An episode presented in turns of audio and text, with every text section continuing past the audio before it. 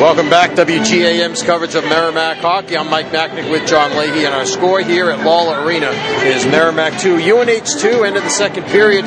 Joining us, Will Rothermel. He's the assistant athletic director at Merrimack for marketing, and uh, another sellout here again tonight. Will, uh, what, what, number is that this year? Uh, this year it's our fifth, I believe. I would have to, to check the records, but yeah, we're uh, we've had uh, just about half of our games sell out this year so far, and it's a big one this year because, or uh, this week because students are back on campus, uh, playing a ranked opponent in UNH. Uh, but yeah, getting the students back into it, back in, uh, energized to have a real presence and get our team going. Well, some promotions coming up. I know you'd like to tell us about uh, TV games coming up. I think uh, every game but one at home the rest of the year is on TV, right? Yeah, we have, I believe it's five out of six of our last games are on TV. The next two being on NESN uh, against UMass Lowell and UMass Amherst. And then played BC twice, so it's, it's, some good games down the stretch for sure. These next two games against uh, UMass Lowell and Amherst are big. Um, again, getting those students energized. So we're going to do a few giveaways. We're going to get them in uh, the door early, hopefully, so they'll be there for the, the NESN free game when we're warming up. So uh, get our team fired up. Yeah, as far as promotional giveaways, we're doing a, a fan flag night uh, to create a, a, sea of gold. Um, next week we'll be doing a whiteout. Uh, we'll give out white T-shirts to everybody and encourage everybody to wear their, their Merrimack white um, for that night uh, cause a, nice effect on, on national TV. Well, you must have had a pretty tough job, I would say, coming in this year. I mean, how do you top the last two, right? You guys have sold out almost every game. The team was number one in the country last year. The year before went to the NCAA tournament. So, uh, you know, like I said, I imagine a lot of trouble, a, a lot, a lot of hard work has to be put in uh, on the marketing side of things, and uh, with the TV games and, and everything else, the attendance going on this year, I, you guys must be pretty pleased. Yeah, no, it's it's great, and like you said, I mean, this is where we earn our money as marketers uh, to get these seats filled, and when we're playing teams who are non-conference and not necessarily ranked, um, unlike uh, UNH and the BCs, uh, it's really where we make our money and, and, getting people to come to the games and creating a, a good environment for our team to, to get them going, because um, that's the biggest thing on our minds during the week is how do we get people there, and then how do we, uh, how do we get them excited once they're once they're in the arena. You know, another thing, I go up there in between periods, uh, stop in the Blue Line Club. It's packed. You can't hardly make your way around, walk around inside there. That's got to be another thing that I imagine that you're happy about. But you, know, I guess expansion in some ways of facilities for next year. The, the luxury boxes down the far end. There'll be four more luxury boxes, right?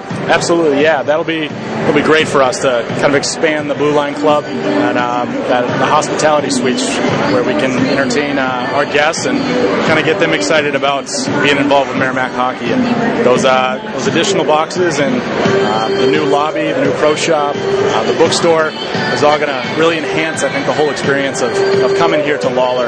Um, it'll make the, the parking situation a lot easier, a lot more accessible to the rest of campus. So I think there's uh, obviously some uh, sizable improvements from a facility standpoint, but um, the whole outside of our building is going to have a, a new look to it. So it'll be a a much different destination and a, a, much more desirable destination for people to come to.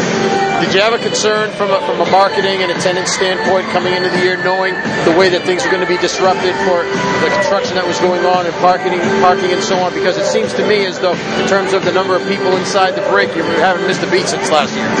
Yeah, I mean, we, we knew that there would be some obstacles uh, we'd have to, to get through, but um, I mean, the parking's changed probably every week, and the, the traffic flow has been different every time someone comes here, but I think people understand that that's the price of, of progress around here, and um, they're they're seeing every time, every week they come back, there's one more building up or one more um, one more foundation. So people know there's progress, and it's, uh, scheduled to be done in, in June of, of, this year. So it, it, should be ready for, for next fall. When our kids come back in the fall for preseason, the, those uh, facilities will be ready for them, and yeah, we'll be up and running by then. So it's, it's an exciting time for sure. It seems like keeping people in the loop and keeping them informed of, of what was going on with the emails and so on, of you know the, the things that were going to change maybe that week, parking and so on, seems to have helped. I mean, like you, like you said, disruption is never good. You know, people are going to get bent out of shape, but it seems like letting people know about what's going to go on, keep them in the loop, has helped to minimize that.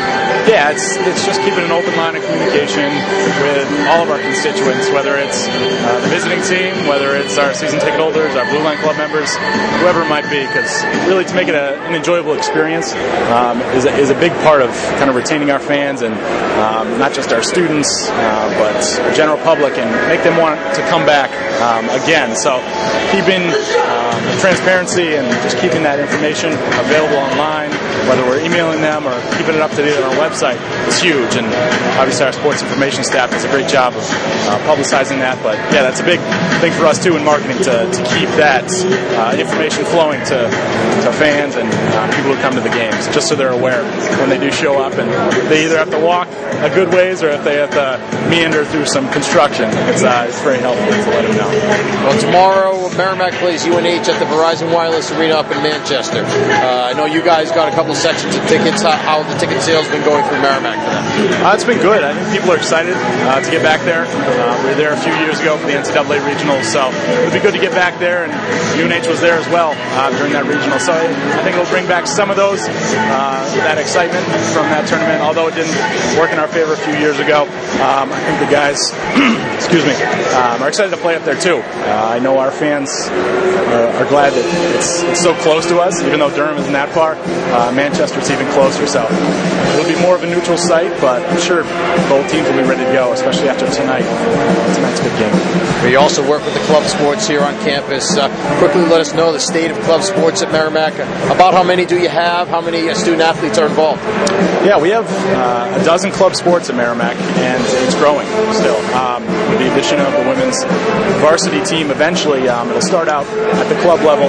Um, I mean, we're, we're really growing it as much as we can because that's that's a big opportunity for us as turn as far as uh, attracting potential students. Uh, two clubs specifically are club rugby team, the men's and the women's side, because that's not a varsity sport per se uh, at our school. So that's I mean, that's 70 kids right there playing men's and women's rugby, and uh, just enhancing those programs and offering as many as we can is really a way to attract the students who might otherwise go to another school, um, and a way to retain them as far as giving them a, club and some social interaction with other kids in the school.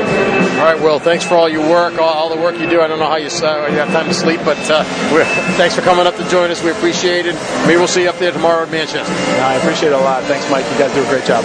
Thanks, Will. Uh, it's Will Rothermell's been our guest here, the Assistant Athletic Director at Merrimack for marketing and also working with the club sports. Our score is Merrimack 2, UNH 2. John and I will be back after this. You're listening to coverage of Merrimack hockey right here on WGAM, the game.